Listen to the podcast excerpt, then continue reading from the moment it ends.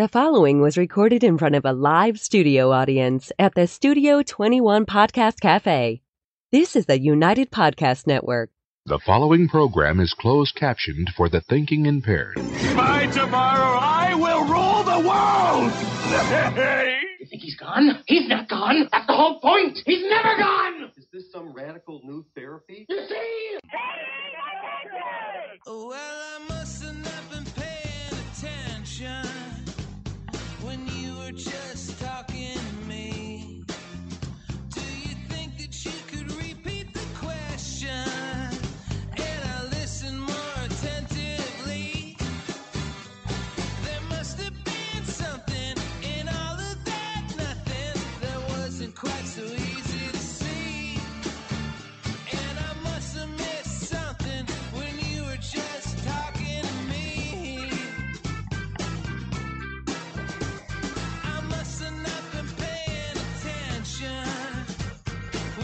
It worked fine when we were not on. Then the minute the minute you hit the minute you went on, it just Murphy's Law. Hey, how you guys doing? My name's Tom Duggan here at the what is the name of this thing again? There, the Paying Attention Podcast. Hiya, uh, Tom. Two guys smoke shop at the Studio 21 Podcast Cafe. Got a pretty interesting show, a very different show for you today.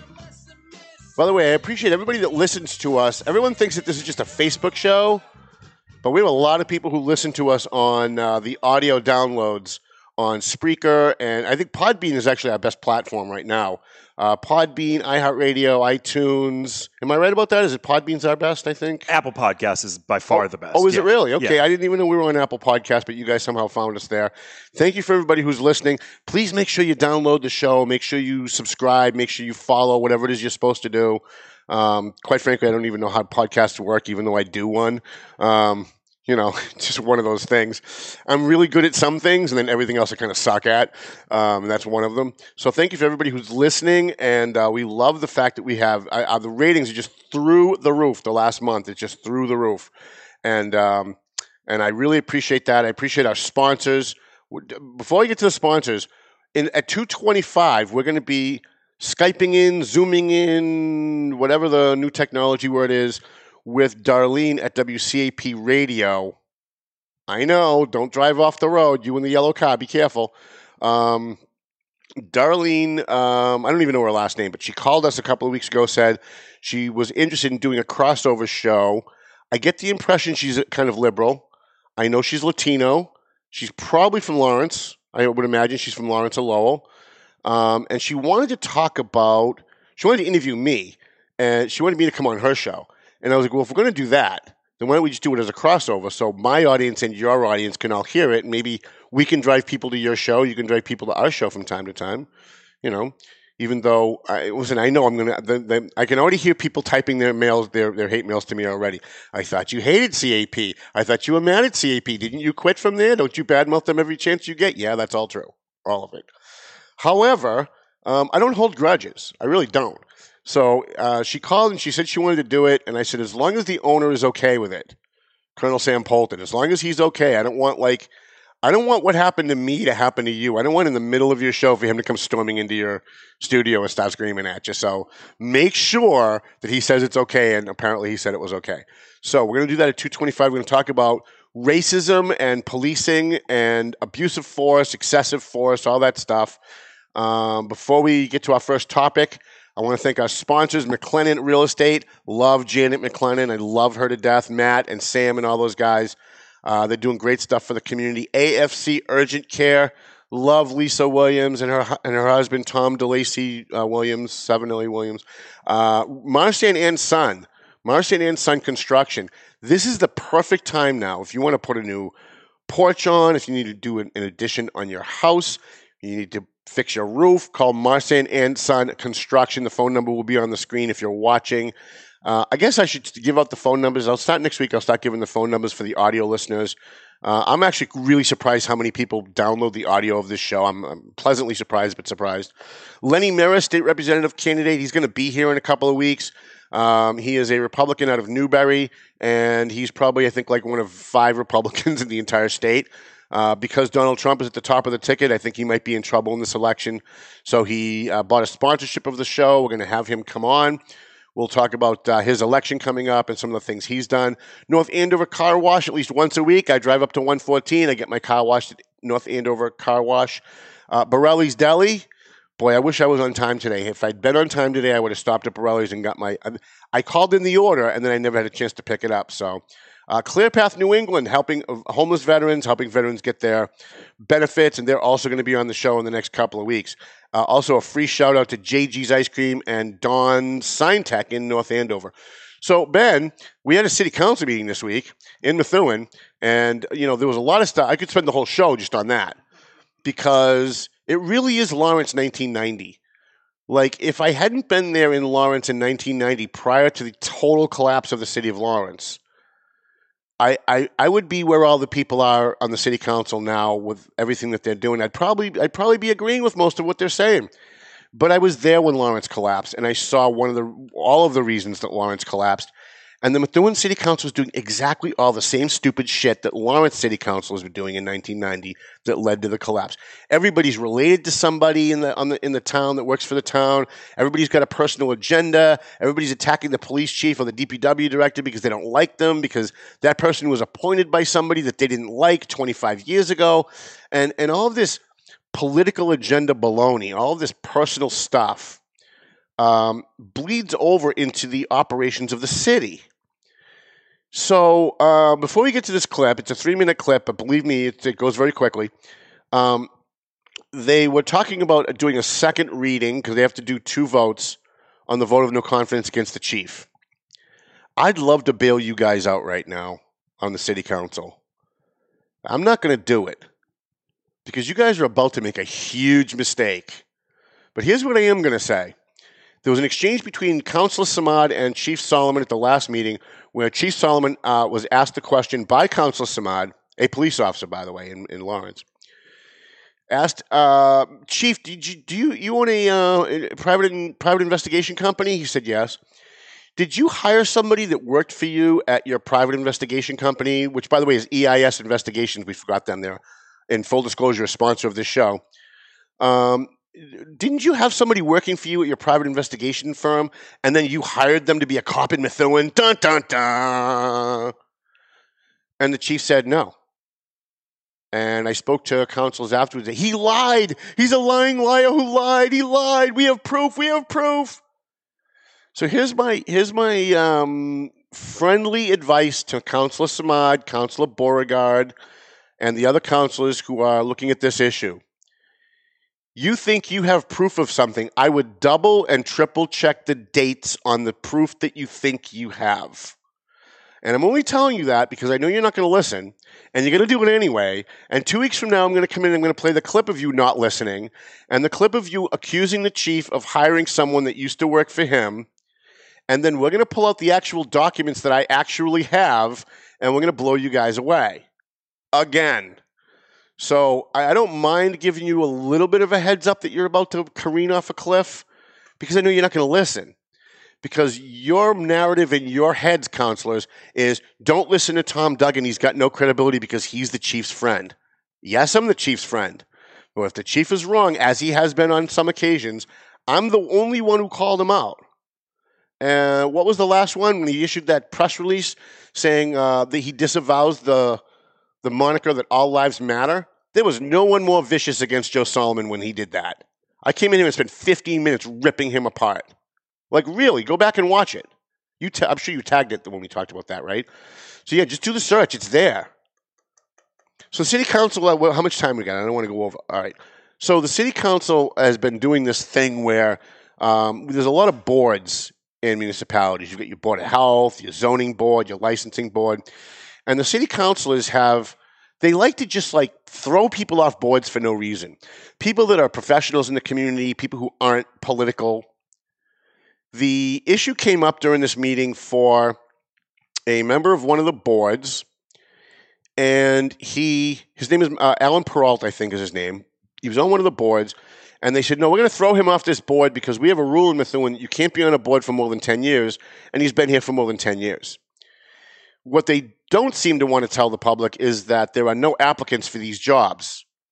So if you've got a six member board or a five member board, and they've all been there for 10 years, and only two people apply to the board, guess what? You got to keep three people on the board. You don't get a quorum, you can't have votes. But the council doesn't really care about that.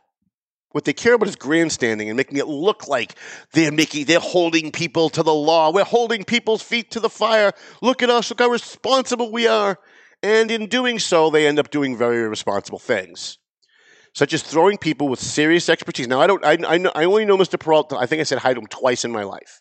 I know who he is because we've tried to get him to advertise with us and we couldn't get him. So it's not like he's an advertiser. I'm not shilling for him. They have no interest in, in any of this. All I know is they voted not to not to put this guy back on the board. And uh, when they were done, Bill Buckley, the community development director, who is usually the most mild mannered guy in the world, he was having none of this. He was really pissed, and right to be pissed. And let me. I'm going to play the clip, but let me tell you what he's not saying. He's trying to say it, but he's also trying not to say it. He's trying not to say the way you people treat city employees and volunteers on our boards is disgraceful. Oh, wait, no, actually, he did say that. Go right ahead. Thank you, Mr. Chairman, and I will just, um, I appreciate Council Finocchiaro just raising that, because prior to saying that, I, I, um, I couldn't help but thinking back here, as the department head who oversees the Conservation Commission, the Historic District Commission, the Zoning Board of Appeals, the Community Development Board, the Board of Health, um, as, as well as provide some oversight to the Commission on Disabilities, which are, which I just can't stress strongly enough how much business of the city gets accomplished at those boards. So as the department head that has to make calls to those board members at times, asking them to forego a family event, asking them to cut short a family vacation so that we can have a quorum that night, ask them to basically hold the hand of a business owner or a property owner that's here, you know, needing some business being taken care of by the city, uh, asking them to take tough, difficult votes that most of the general public doesn't understand they're legally obligated to take those votes in the fashion they're in, right? These are people that the level of effort and the, and the thankless donation of their time that they give to this city is, is uh, shameful how some of them are treated. Yep. Little recognition Right. right? There is a, and, and I don't even want to get into specifics tonight. Yeah, you should I've have. sat in this chamber and have witnessed several long-term members of boards be removed from public service in the city without it, and, and then unable to come back to receive any recognition or thanks. They've left an embarrassment. And uh, I think it's just shameful. I think it's, I think that we, as a, as a, as a municipality, me as a department, and us as a, as a, and whether it be the mayor's office and this council, needs to come up with a better way of, uh, of, of, um, of thanking these people for their long-term service. I think there are people tonight that voted against a board member that have probably never even met that person. Right. And understand what level of volunteerism they've provided in this community. Not to mention the fact that these boards require specific knowledge and expertise in many areas that, um, that is not always available in our talent bank. Uh, there are, I think this, this body should know that there are names of people that, that want to get reappointed that are afraid to put their names in front of this body. I think there Right. are- there, there- you know, we, we need to do a better job, and I'm going to include myself in this, of recognizing what they've done for this city rather than just taking a vote that you've been here too long, right? They're, they're not elected officials, they're not, um, Uh, uh, and, and they, and they don't get paid for what they're doing. So I apologize if I got a little out of, out of order there, but I think it needs to be said. Yeah, damn right it needed to be said. You damn right it needed to be said. Because these guys play God. They sit up at that council meeting and they play God. They don't even talk to the people that, whose lives are going to be affected by their votes. They don't care. The fact that, that almost none of them have even met the guy that they're going after, it's disgraceful. I, I, I mean, it was great that he said it because I've been saying it forever, right? And it's great that he said it. But the fact is, and Steve Gillis can say this all he wants. He's all over my page right now, and and I like Steve. He's a good guy. We just don't agree on this, but. You know, he, he, he comes up and says, Yeah, there's plenty of people to put on boards. Actually, there isn't. Math is a funny thing. If you've got like 17 people applying for 34 job op- 30 34 board openings, guess what? The math doesn't work. And I know that Steve Gillis applied for a position on a board, but why would the mayor, and I haven't talked to the mayor about this, but I'm gonna, why would the mayor appoint you, Steve, to a board when you spend every waking moment attacking him personally on Facebook? You're not just saying you disagree with him, you attack his integrity, you attack him personally. If I was the mayor, I wouldn't even take your friggin' application if you were attacking me like that every day. I mean, like, let's get serious. You can't attack a guy, then apply for a board, then not get the position, and then and then say, "See, see, it's all corrupt. He wouldn't put me on a board." Of course, he's not going to put you on a board. You think if you attacked Jajuga, he'd put you on a board? Think if you attacked Billy Manzi, he'd put you on a board? Think if you were in Lawrence, you attacked Dave Rivera, he'd put you on a board? No, none of them would put you on a board. But these councilors play God, and they get up there and they just look for reasons to vote no for stuff to make it look like they're they're they're on the side of the little guy, and really what they're doing is screwing the city, and it's disgraceful. And they've done it a number of times. And you know, uh, Bill Buckley focused on you know you throw these people off boards and then you don't even thank them. But what he's really saying is you're throwing people off boards for no reason. You really are. And um, he's right about, you know, people don't understand the intricacies of. Imagine you're a guy who's a lawyer who's on a zoning board who's an expert at zoning. And you get thrown off a board and you get replaced by a guy that knows nothing about zoning. How does that help the city? How does that help the next business owner who's got a problem with a zoning issue and he's got to go before a board? And by the way, he can't go before the board because they don't have a quorum to meet because the city council keeps turning people down. It's got to stop. The attacks on Joe Solomon have to stop. The, the, the petty personal politics at the table has to stop because you guys are careening toward what Lawrence was in 1990. And I'm going to keep saying it because it is going to happen. Lawrence is maybe, maybe five to 10 years away from being Lawrence. And it's only five to 10 years away from being Lawrence because you've got a guy who's the mayor who actually, uh, who actually knows stuff. He's actually trying to turn it around. But you guys throw roadblocks in his way every single time. And you question his integrity and you attack his integrity. And it's just not the way business should get done. At one point during the meeting, Beauregard was talking about Joe Solomon. And if you watch the tape, I'll bring it in next week if, if people want to try and dispute this because I watched it twice. Beauregard, watch his middle finger. I mean, uh, uh, watch Jim McCarty's middle finger when Beauregard's talking about Joe Solomon. It's juvenile. It's petty. What are you, five? Come on now. I don't want to sound like Joe, uh, Joe Biden, but come on, man. Come on, man. What you be done saying? Now, come on. It's, it's a little ridiculous. And, you know, the most important thing Bill Buckley said at that, at that um, thing was there are multiple people in the city of Methuen who would like to be on boards and serve their community, but they don't want to go before you clowns. They don't want to get up there and have Jessica say, wait a minute, wait a minute. On paragraph 37, uh, line six, there's a comma in the wrong place, so I'm going to vote no. They, don't, they, they just don't need it.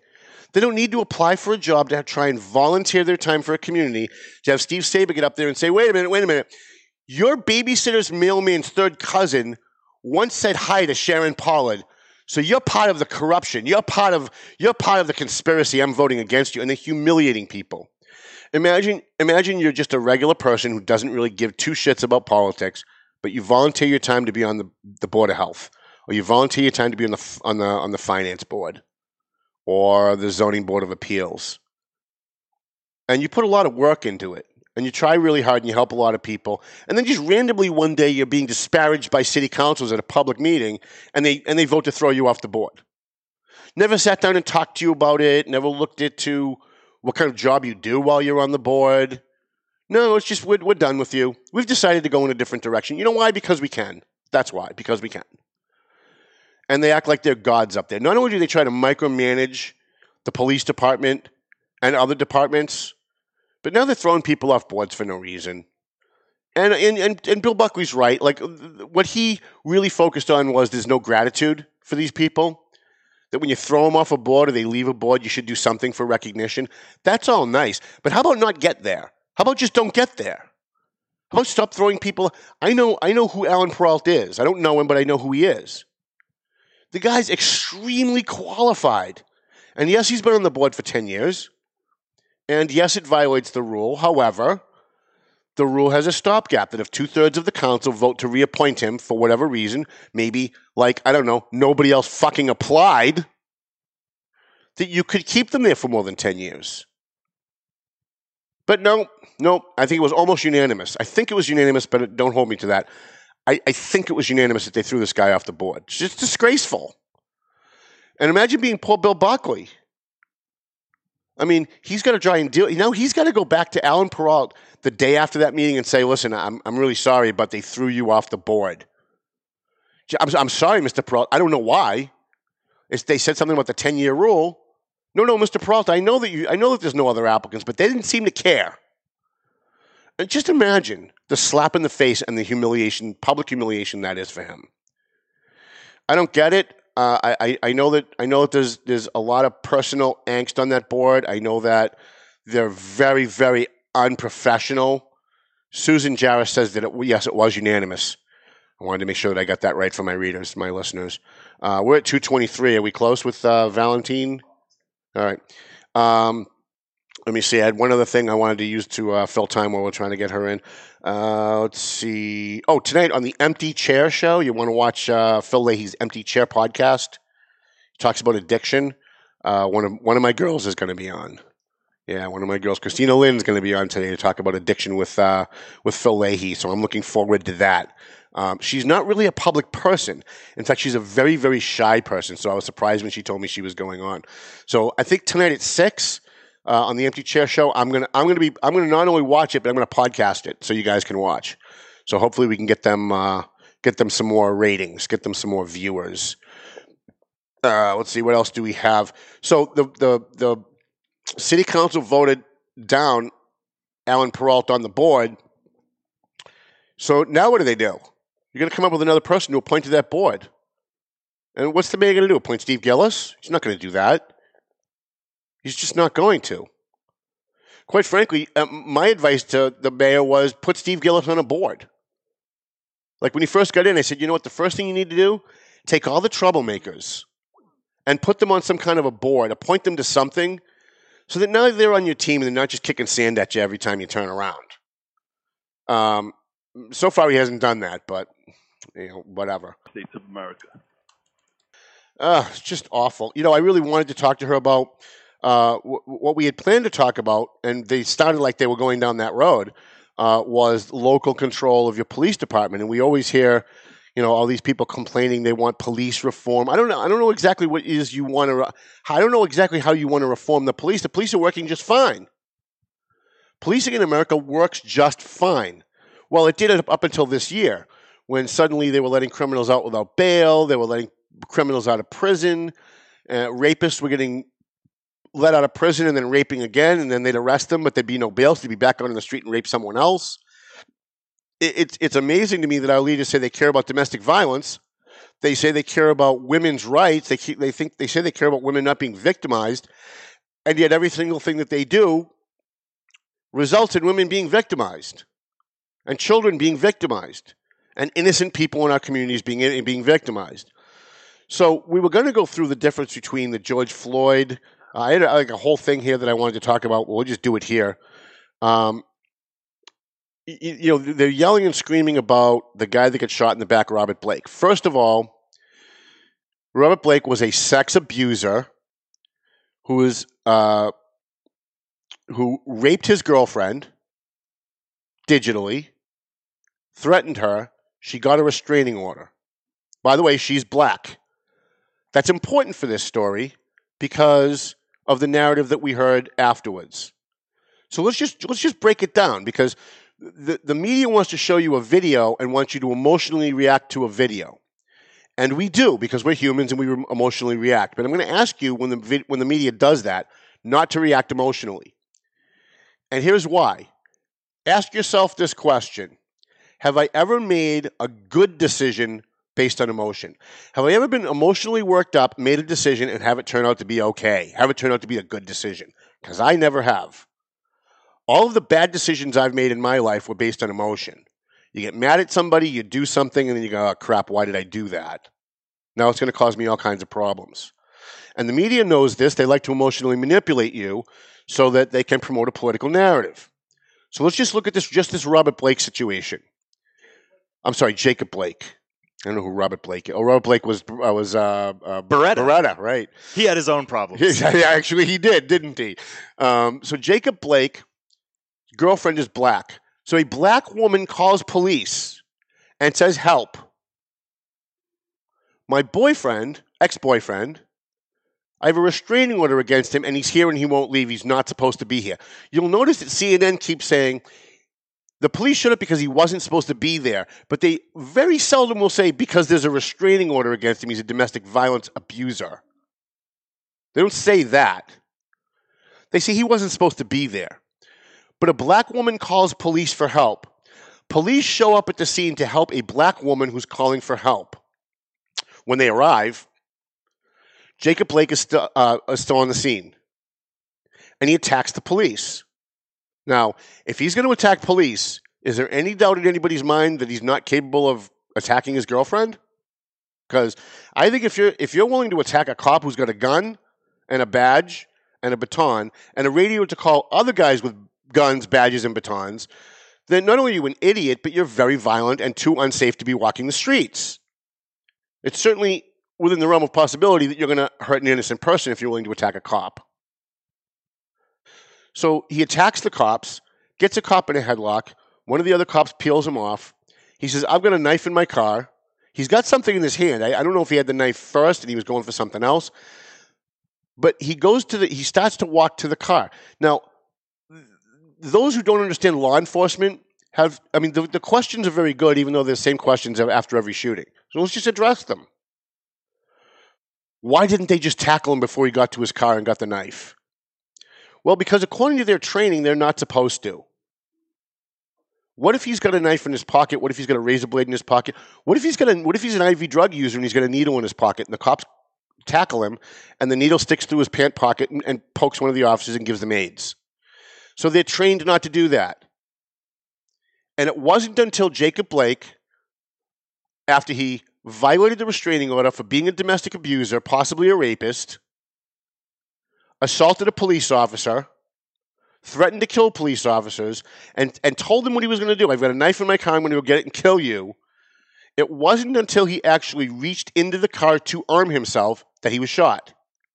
At every step of that conflict, Jacob Blake was directing the action. He was the producer of the action. They were reacting to him. He was acting we have uh, uh, the three police chiefs were here a couple about, a month ago, and I asked them if you if someone is shot in the back, does that automatically make it a bad shoot? They all said no. Said it depends on the circumstances. There was another case where a cop. You guys might forget this because there's been so many in the last few, uh, so many uh, hyped stories in the last few months. There was another cop that uh, was wrestling, two cops wrestling with a guy on the ground. The guy grabs one of the cops' tasers. He's running away. As he's running away, he turns around and shoots the taser at the officer. The officer fires and shoots and kills him in the back. That's a textbook good shoot. The cops are being charged with murder. Why? Because of CNN. They're training. And the, the, the, the president of his police union went on, I think, Fox or one of the other networks, and said, Look, you can't train us and tell us during training that if someone gets your, gets your stun gun, your taser, and they're shooting it at you or they're running away, that we are to shoot at him. You can't train us to do that, and then when we do, charge us with murder. That's just, I mean, that flies in the face of everything this country is supposed to stand for. And yet it's happening all over the country. Let's get back to Jacob Blake for a minute. So they shot this guy in the back seven times, and from the second it hit CNN, it was racism. Where's the evidence of that? Someone show me there was evidence. The cops didn't pull him over for being black because they were looking to hunt down a young black man that day. Did they? No. They were called to the scene by a black victim asking for help. and they showed up to help that black victim. And had they not shown up, what if they said, you know what, that's a black neighborhood, you know, we, we, we don't want to hurt anybody's feelings. We're going to go for coffee first, and then maybe we'll go talk to them later on with a social worker. She might be dead. And then they'd be suing the cops saying, how come you didn't show up to protect us? Her family would have a multi million dollar lawsuit. We waited 20 minutes for the cops to show up. In George Floyd, this is uh, here, here's where I get myself in trouble because you guys have been brainwashed. Most of you. Where is the evidence that the George Floyd situation had anything to do with race? A black shop owner called police and asked for help because some, someone was robbing him. The guy was obviously on fentanyl and a whole bunch of other psychotropic drugs. Fought with police officers, refused their commands, refused to be put in the, in the car, and eventually they subdued him. And people can say that it was murder. It probably was murder. I, I, I don't know. Let's, let's let a jury decide that. But whether it's murder or it's not, let's just say for the sake of argument that it's murder that the police officer that put his neck on George, his knee on George Floyd's neck, was the actual cause of death. I think that's in question, but let's just say that that's that's what we find at the end of the day. Where's the evidence of racism? I think murder is actually worse than racism. I know CNN doesn't. Murder, CNN seems to think murder is okay uh, when you compare it to racism. That racism is actually worse. But where is the evidence that they that they hunted this guy down because he was black? Where was the evidence that they treated him differently because he was black? Did they overstep their authority? Maybe, probably. Was the force excessive? Maybe, probably. But where's the evidence of racism? And you put on ABC, CNN, MSNBC, NBC, CBS, they're all spouting the same friggin' lies. They're all talking about the racist murder of George Floyd. Well, I'm sorry. We don't know that it was murder. It probably was from what we saw.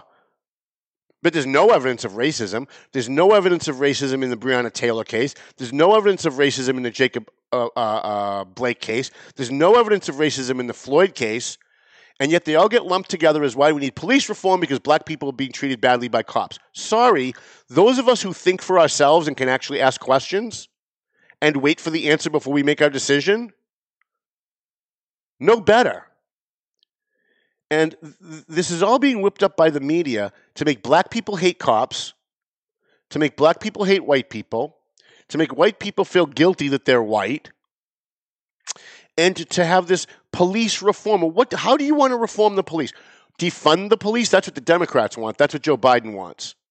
And please, don't send me an email saying, no, that's not what he wants. He said he doesn't want to do that. That's bullshit. He said, No, I don't want to defund the police. I just want to take their money. So if I say, You know, Ben, I don't think you're a racist, but you hate black people, guess what I just called you? A racist. So don't fall for the for the the double speak of politics, the pretty language of politics. The Democrats want to defund the police. They want chaos in our streets. Baltimore, Ferguson, Los Angeles, New Orleans, Atlanta, um, even Boston at one point. You got these Antifa dudes, these white supremacists in Antifa, out there causing riots, causing, uh, cr- committing arson, committing murder, assaulting people, pulling people out of their cars, beating people. And then CNN goes on TV and says, yeah, but they're anti fascist. It's in the name. Don Lemon said that. But they're anti fascist. They can't be fascists. It's in the name. Here's a good trick for you guys. If you want to if you want to know who the brainwashed are among you, or if you want to know if you're one of the brainwashed, when I call Antifa left wing fascists, if your first thought is they can't be fascists because they're left wing, you've been brainwashed. Well, if it quacks like a duck. Right. We, they, they teach kids in college that there's a spectrum of left and right. And it's totally wrong. It's totally wrong. It's totally made up. Right? It's a totally made up human construct. Yet, those who've learned in college what the left and right spectrum is take it as gospel because they learned it in college, because they were dumb when the teachers indoctrinated them. The further to the left you go, the more government control you have. And the further to the right you go, the less government control you have. Think about it. You've got conservatives and liberals in the middle. And by the way, right wingers, they always call people right wing on CNN. Right wing in America is nothing like right winger in the rest of the world. I'm considered a right winger. I'm not a Nazi.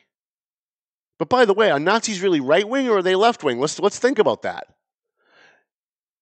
The further to the left you go, the more government control you have. You've got liberalism, then you've got pro- progressivism, then you've got communism, then you've got fascism, and then eventually you end up with anarchy. Right? You go to the to the right, you get conservatism, you got ultra conservatives, and eventually you go you go to the right, you go to the right, and you end up with anarchy. So it's actually really a circle. It's not a line. It's not left and right, really. It's a circle where anarchy ends up at the far left and at the far right. Fascism is a left wing construct. Read Mein Kampf. I read it in college. Hitler himself said that socialism was the, was the one basic tool that he needed in order to turn the country into a fascist country. So if socialism is step one to fascism and socialism is on the left, guess where fascism is? It's really on the left. And you look at all of those kids in Antifa, they're all white. And they are white supremacists. They are white supremacists. When the George Floyd uh, protests, and I'm all for peaceful protests, I'm not Chris Cuomo. I don't think protests should be violent. But when the protests after George Floyd happened, you had all these black people out there protesting about police brutality. Fine. That's your constitutional right. I have no problem with that whatsoever. But within days, white supremacists in Antifa infiltrated those protests and turned them violent, began to create violence. So you've got these white, privileged, Antifa rich kids whose parents make more money than God, who have nothing to do all day, they don't work, they live in their mom's basements, they don't understand the Constitution, or if they do, they hate it. They don't understand the freedoms our country was built on, or if they do, they hate it. And they go out and they rip up this racial sentiment. So whether it's Blake or Floyd or Breonna Taylor or any of the others that we can name, so far, including Ferguson, so far, I haven't seen one of these cases that has to do with racism. Not one. And yet, that's how CNN, ABC, NBC promotes it. And it's all just a lie. It's all just a lie. In, um, where was it that the kid had the AR 15? Was it Minneapolis? Kenosha. Oh, in Kenosha, right. There's another one, right? Kenosha. So now you've got a kid who's 17 years old. He's got a, uh, a weapon. It's, I think it's an AR 15. It's not a machine gun for those of you who know nothing about guns. It's not a machine gun. It fires one bullet at a time, just like a pistol. And this kid is being vilified by the media. In fact, not only is he being vilified by the media, but I posted a story from his lawyer saying that he was engaged in self defense when he shot his weapon. And by the way, according to the video, he was. He was being shot at. According to the video, if you actually care about the truth, go watch the video. He was being shot at before he shot the gun in self defense. But I posted that story on Facebook and they took it down. In under uh, in under 5 minutes I got a notification on Facebook that this goes against our community standards and we've removed it. It's still on your timeline but only you can see it. Okay? So uh, because he's white,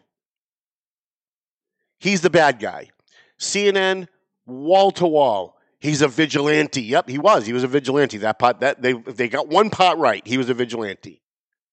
He and a group of other guys had medical kits, were out there actually treating protesters who got hurt after being shot by either bullet, uh, either by uh, paintballs by the cops or tear gas by the cops or by other rioters slash protesters. And he and there's and there's multiple videos of this if you actually care about the facts. If you don't care about the facts and you just want to say he's guilty because he's white and he had an AR-15, then that goes to show how brainwashed you are. But if you care about the facts, go look at the video and look at the facts that this guy was being shot at.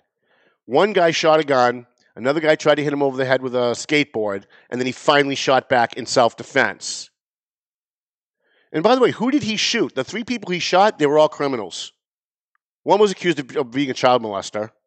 The other two were hardened criminals. And by the way, they were white. So how is this kid a white supremacist? uh, CNN starts off with a white supremacist who shot three white people. I'm pretty sure white supremacists aren't out there shooting white people. Like, it's almost as though the people who run on news media have never met a white supremacist. I have. I know lots of white supremacists. I shouldn't say lots. I know some white supremacists. And um, I can tell you that they are thrilled every time CNN does something stupid like this because it gives them cover. It, it misinforms people about what the white supremacists really are, and it lets them stay on the ground and continue to promote hate. It's like they're going to take Aunt Jemima off of uh, off of the box of Aunt Jemima pancakes or syrup because somehow it's rooted in racism. And we're going to stop Eskimo pies. We can't call them Eskimo pies anymore because it's rooted in racism. And we can't have Uncle Ben on the rice because that, that's rooted in Son of a bitch. that's that's rooted in racism. But now think about this from a white supremacist point of view. Because I actually, when this stuff happens, call my white supremacist friends, people that I know, and say, "Hey, what do you think of this?" So I called one of my white supremacist, I don't know, call him a friend, a guy that I know, and I said when they started with the Eskimo pies and the Uncle Bens and all this stuff, and I said, um, "Hey, what do you think about this?" And I thought he was going to be like against it, like, "Oh, that's just ridiculous." No, no, no. Here's what he said to me, and I'm going to give you as close to word for word as I can. This is awesome. I said, wait, what's awesome about it? You think I want to walk into Market Basket and every time I look at a box of something, see a black person? You think every time I pick up some food that I want to buy, I want to see some some black or Latino person on my food? I don't want to see any of that crap. I'm glad they're doing all this now because now I don't have to deal with this. I don't have to deal with looking at those evil black people. Right? So, in the name of racism, we're helping racists. In the name of racism, we're helping white supremacists. How does that help? How does it help? These people don't even know. In the name of white of, of fighting white supremacy, they know nothing about white supremacy. So everything they do actually helps the white supremacists.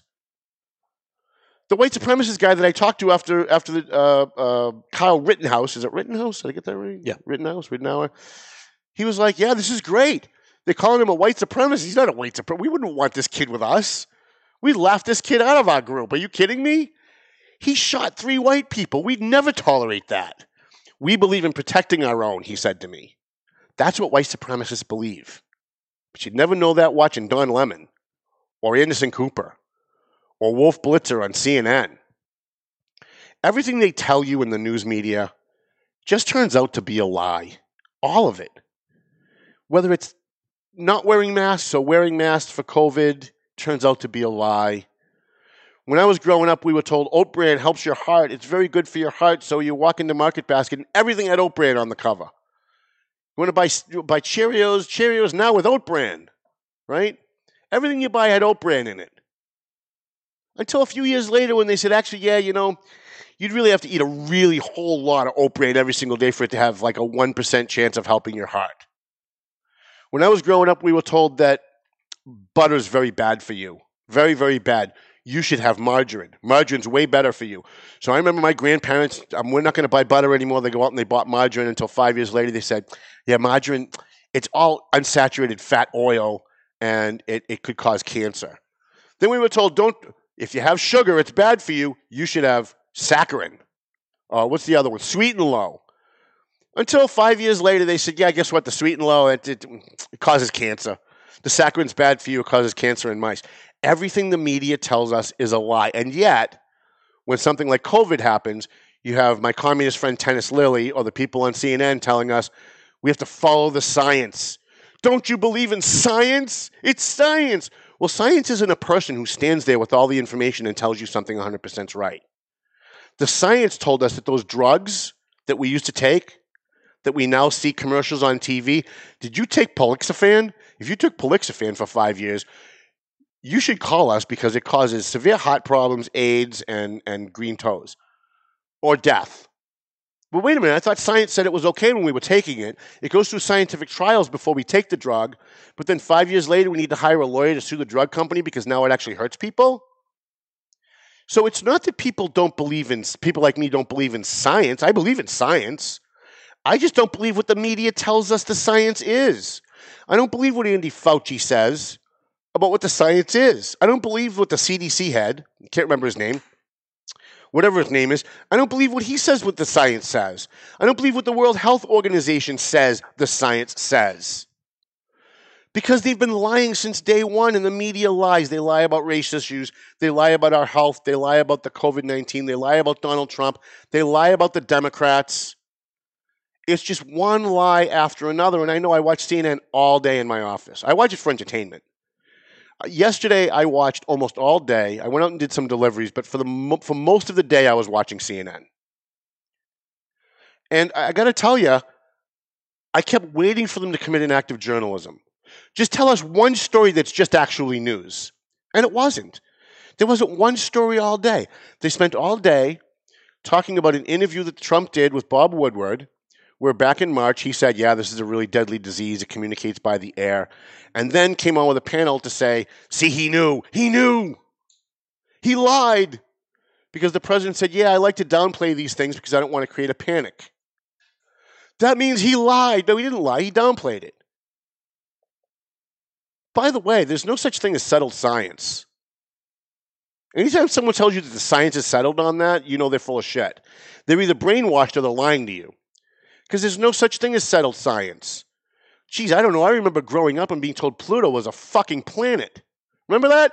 Pluto was a planet. I remember doing my science project on the planets. I had to get Pluto out there, the ninth, one. I kept having a hard time because it was so far away from the sun. But now the science says it's not a planet.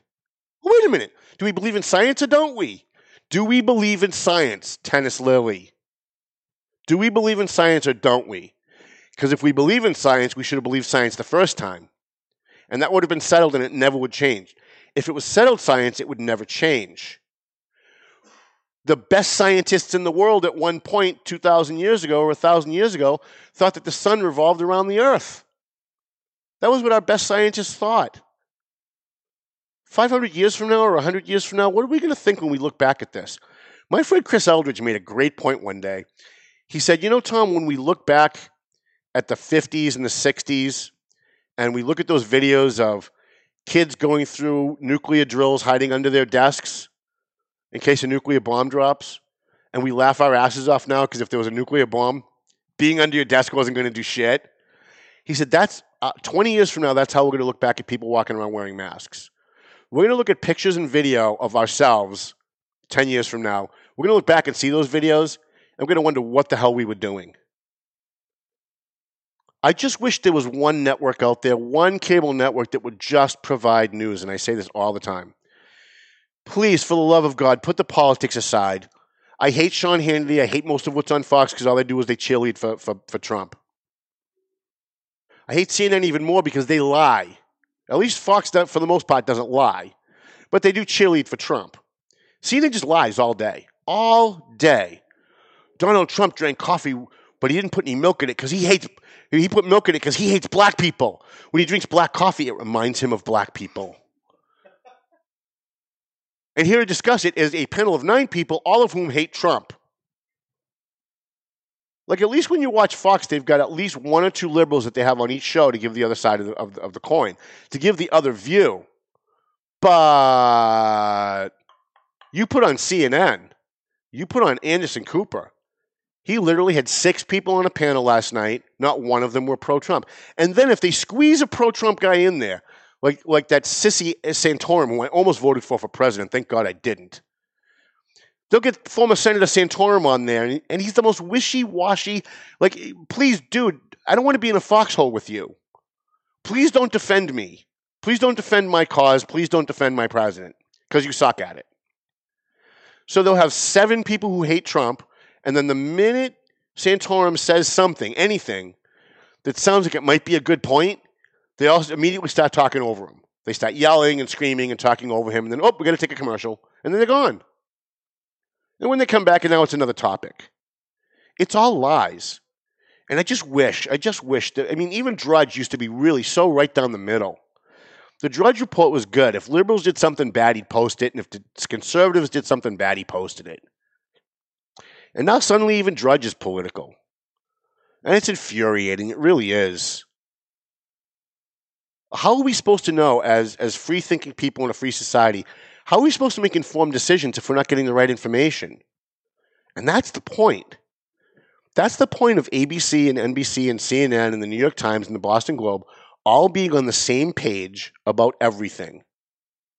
They get the DNC talking points and then they use the same words.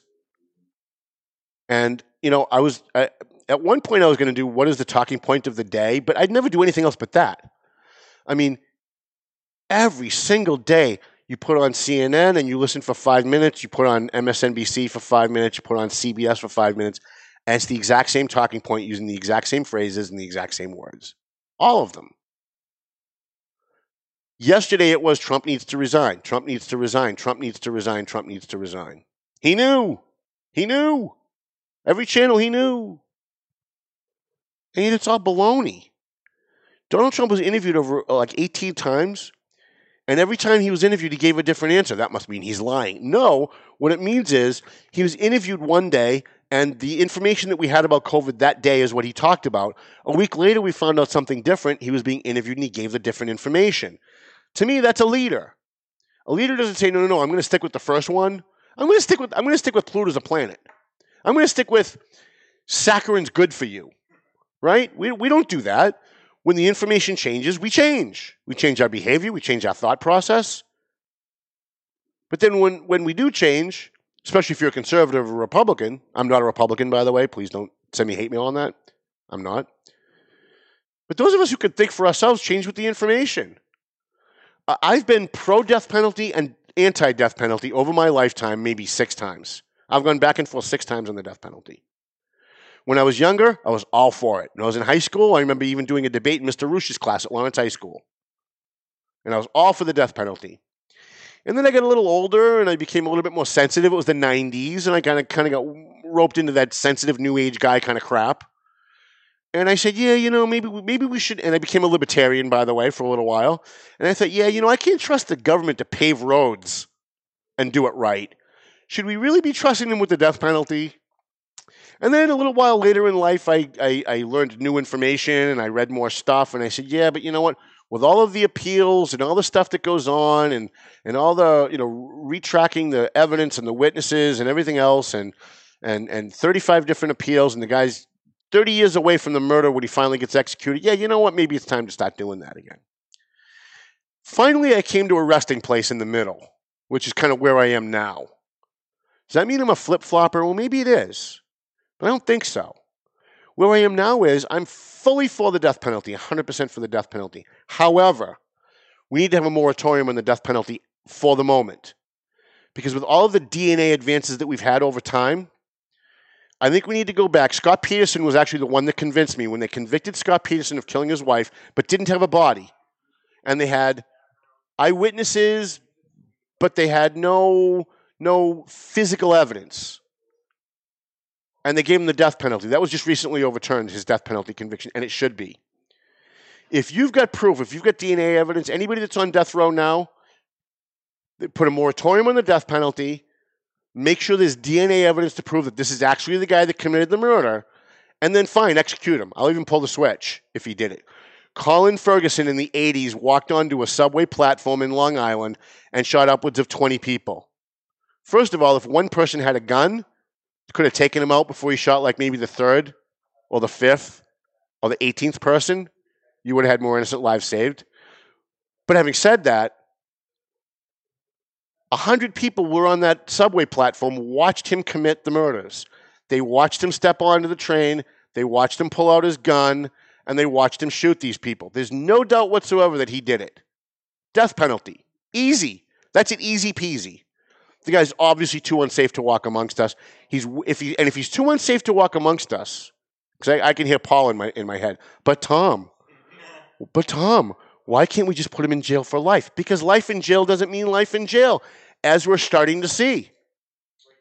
Before he died, Charlie Manson came up for parole every two years. Charlie Manson. And by the way, putting someone in jail for life, not only does it not mean life, but it also doesn't mean that they're not a threat to people. Because people who are in jail for life with no possibility of parole have nothing to lose when they assault a guard or another inmate or a lawyer that's coming to talk to them about their case or the woman that works in the lunchroom or the psychologist that comes in to evaluate them. Doesn't mean that they're not a threat to other people.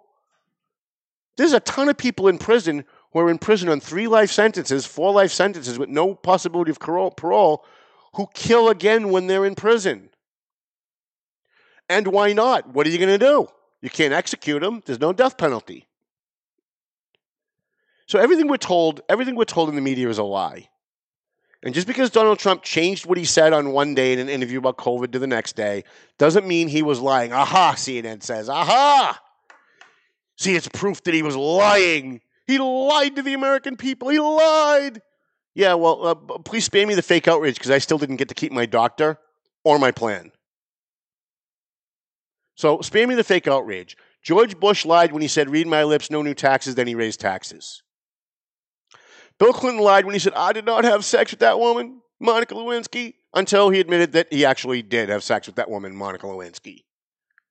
And Barack Obama said, if you like your plan, you can keep your plan. Period. Remember, he said, period. Very adamant. Period.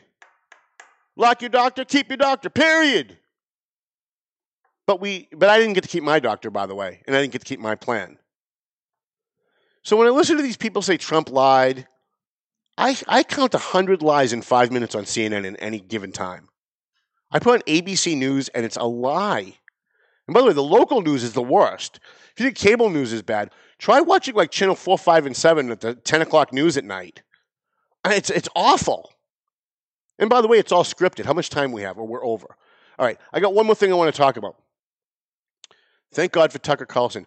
Paul Morano, I hope you're listening. Paul Morano. Paul has been my co host for, I think, 20 years. He finally left a few months ago because he had to move out of state. I would like to zoom him in and have him in once in a while. But I had a conversation with Paul on the show when we were at CAP about 10 years ago, and we were talking about the panel discussions that they have and the interviews that they do on CNN and Fox and MSNBC. And I said to him, Do you know that those are scripted? Come on, Tom. Do you really think so? I said, They're absolutely scripted. And I gave him the analogy. I was on the Montel Williams show one day. I was asked to come on Montel Williams about a police shooting shortly after my father was murdered. And they did what they called a pre interview before I went out onto the panel. And they asked me all of the exact questions that I was asked once I went out onto the panel. And when I gave my answer, the, one of the producers during one of the answers, you, you know, you might not want to say it that way. You might want to say it this way. And they actually coached me. I wasn't thinking at the time because I was young. I was a kid. I was in my twenties, right?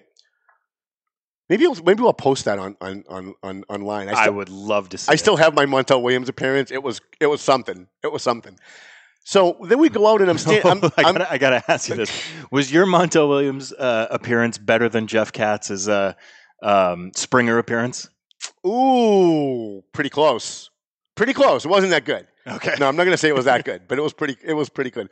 And then I go out and I sit on the Montel Williams panel, and we're talking about a guy named Terrence Johnson who, who had shot and killed a police officer at, in Prince George's County. I can't remember. I remember this all off the top of my head because usually I suck at that. Um, so this guy, his name was Terrence Williams. He uh, uh, shot and killed three, two police officers in the police station in Prince George's County, Georgia. And I go out and I'm on the panel, and Montel asks me the question that I know he's going to ask me because the producer asked it to me during the pre-interview. And as I'm giving the answer, I realized what was going on. So I changed my answer because now he's got a question based on what he what he thinks he knows my answer is going to be. And when I changed my answer, they never came back to me. They never came back to me. They went to all the other people on the panel. Then we went to a break. We came back, and I got to say two more words about something. I got talked over, and then that was the end of the show. I was very unhappy about it. So I explained that to Paul 10 years ago and said, You know that Don Lemon does the same thing. And you know that Piers Morgan does the same thing. And you know that, that, that Anderson Cooper does the same thing. They do all the same stupid shit. And then you watch it, and you think you're watching an interview. It's not, it's a play, it's a production. It's been scripted. And you should see the hate mail that I got. Tom, you're lying. Tom, why do you say these things? Why do you make these things up? It's such a fantasy. Wow, wow, wow, Ben Kitchen. Last night, Tucker Carlson, God bless him, played played an audio clip of uh, Chris Cuomo on CNN with Cohen, the lawyer who, who, who went to jail for Trump, and played the audio of them actually scripting out the interview that they were going to do that day on the air. to, to the point where Chris Cuomo took both sides of the interview. He's got Cohen on the phone. He says, Well, I'm going to say this. I'm going to say that, that, that this is wrong and you shouldn't have done this. And, and then you're going to say, But I was just defending my client, Donald Trump. And then I'm going to say, and he's actually literally telling him what the questions and answers should be. Here's the best part. Here's what, Tucker, here's what Tucker didn't show you last night because he didn't have time. I watched that interview. I, wa- I remember watching that interview between Cuomo and, and, and the lawyer. And, he, and they performed it exactly the way they practiced it. And you can still find it if you go on uh, YouTube. You can still find the interview, and then watch what Tucker has for the for the audio. Everything you're watching on TV is made to manipulate your emotions, not so much your intelligence, because they can't convince you of something that you don't already believe. But what they can do is they can manipulate your emotions to take you off of what you believe, to make you question what you believe, and to get you to think the way they want you to think. They show you the video of Jacob Blake being shot in the back seven times, and they want you to react emotionally how horrible that is. And we do. I did. I watched it and said, oh my God, what the hell was that? And for the first few seconds, I'm sitting there, as pro cop as I am, as much as I know about police training, I'm still sitting there going, yeah, you know what? That, that's probably a bad shoot. Till they showed it a second or third time, and I went, wait a minute, let's break it down. And I slowed it down because you got live TV. God bless live TV. I slowed it down and I went little by little, and I went, you know, you know what? This is actually a textbook good shoot. This is the kind of video they show at the academy. That you don't shoot him until he's reaching, until he's armed himself or he's about to arm himself, until he becomes a threat to your life or someone else's life. They tased him, the taser didn't work. He runs to the car, he says he's going to get a knife, he reaches into the car to get a knife. What were they supposed to do? Were the cops supposed to wait until he got the knife, turned around and stabbed an officer, and then shoot him? Because even if that had happened, the anti police Antifa dudes would be out there saying, Yeah, but he only had a knife. Why did you shoot him? He only had a knife. Why did you shoot him in the leg? Why did you shoot him in the arm? And here's a news flash the reason why cops can't shoot you in the arm or shoot you in the leg is because you can still pull a trigger with a bullet in your leg. You can still pull a trigger with a bullet in your other arm. You can still swap hands and shoot it with the other hand. I watched a guy in Lawrence take four bullets on Arlington Street one day, probably about eight years ago. I saw him take four bullets and get up. In fact, I posted a video, and I will post it again today just for fun because it got like a million views. I posted a video of two guys on Lawrence Street two summers ago. Uh, It starts off with two guys rolling around on the ground. I just happened to roll up on it when it was happening. I pull out my phone and I'm videotaping, and it's just two guys rolling around on the ground. We had no idea what it was about, but one guy took the other guy's gun away from him and then shot the other guy twice. The, the guy that gets shot goes down. The guy with the gun runs away. The guy that got shot got up. He got up, he staggered to his car, then the ambulance came, and he was. People think when they watch the movies and they watch TV, you shoot someone once and they go down and they're dead. That's it. It's all over. They're done. Jacob Blake got shot in the back six times and he lived. Paralyzed, but he lived. And they say, why did they have to shoot him seven times? Obviously, seven wasn't enough. When a police officer is trained, they're trained to shoot to kill. They're not trained to shoot to wound because a wounded person can still be a threat. They're taught to shoot to kill. And apparently, this officer didn't do her job well because she, she shot him seven times and he lived. You know what it made me do, Ben? It made me think I carry a 9 millimeter. She had a 9 millimeter. Maybe I need to upgrade my gun. Because even I'm thinking, I got a 9 millimeter on me. If I ever have to use it, that guy's going down. Maybe not. Maybe I need a bigger gun. Well, Christmas is around the corner, That's and I smell true. a Desert Eagle That- in Tom's future. That's right. If anybody wants to get me a Christmas present, better gun would be great. But we look at these things and we and we see them through the lens of pop culture. And then we're told what to think about them by CNN and the news media. And I think it would really just be a great service to the public if we could just show the video and let people at home decide. Or how about this? You show the Jacob Blake video, and then you have a police chief come on and break it down for you as to whether or not they thought it was a good shoot or a bad shoot based on their training and experience. Now, in the George Floyd case, I think that's the closest we've come to the cops are wrong, right? I think the cops were most, I think they were wrong. They were wrong in the way they handled it, and, and I'm going to leave you with this. Joe Solomon, the police chief in Methuen, said, uh, I was on the phone with him when this broke, and I'm watching it on TV, and I said, hey, put your TV on. And Chief Solomon put the TV on, and he's watching it, and we're, and we're talking about what we're watching for the first time. And we're both seeing it for the first time. And at the end of them showing the video, Joe said, to, Chief Solomon said to me, that would never happen in Methuen. Now, we'd only seen it once, right? That would never happen in Methuen, he said. I said, why wouldn't it happen in Methuen? He said, from the time they pulled him over and called for backup because he was being a problem to the time that cop had his knee on George Floyd's neck was enough time for a supervisor to be on the scene. In Methuen, a supervisor would have been on the scene, and there's no way in hell a supervisor, sergeant, lieutenant, or captain, would have allowed that cop to put his knee on his neck. And certainly not for eight minutes. Certainly not while he's crying that I can't I can't breathe. All right. So I thought that was interesting. That perhaps those who say the cops need to be trained better, I think they get trained pretty good. At least around here they do. Maybe in the rest of the country they could beef up their training. But I think a lot of times it's, the procedural situation that happens. Things happen. And in the moment, everything's happening at once. It's very hard to analyze. It's very hard to make a good decision. But on the scene, in the spot, there should have been a supervisor on the scene. And if there was a supervisor on the scene, he George Floyd would probably be alive today. So let's leave with that. There is some good news in all this. The George Floyds of the world don't need to happen. And by the way, let me end with this caveat. There's still no evidence that it had to do with racism. None. There's no evidence that George Floyd had anything to do with racism. The Jacob Blake situation had anything to do with racism. The Breonna Taylor situation had anything to do with racism. Um, I'm trying to think of what the other ones were. Baltimore, Los Angeles, all of them. There's, there's no proof. There's no, not even no proof. There's no evidence that it was racism. So when these things happen, let's just talk about the facts as they are, not as we want them to be. I guess I'll leave you guys with that. We're way over. I apologize. There's no way we can just cut all that crap out in the middle, uh, is there? You could. I appreciate that. I don't know what Darlene was thinking. She, if she wants me to come on her show and she wants it to be just her and me, I'll be happy to interview with her. But I can't have like other people on my. She knew this was a crossover show. You can't have other people on and, and we can't hear them. They're on the phone. It's static. We, we can't have that. I know she meant well, and I appreciate being invited on. If she wants to do it one on one, I'll be happy to do that in the future. I want to thank our, our sponsors, McLennan Real Estate. Uh, go see McLennan if you want to buy or sell your house. Now is a good time. AFC Urgent Care, go get your COVID 19 test at no cost to you. Lenny Mirra, state representative, will be with us shortly, maybe the first week of October. Climate Design Systems, call Nina, call Buddy.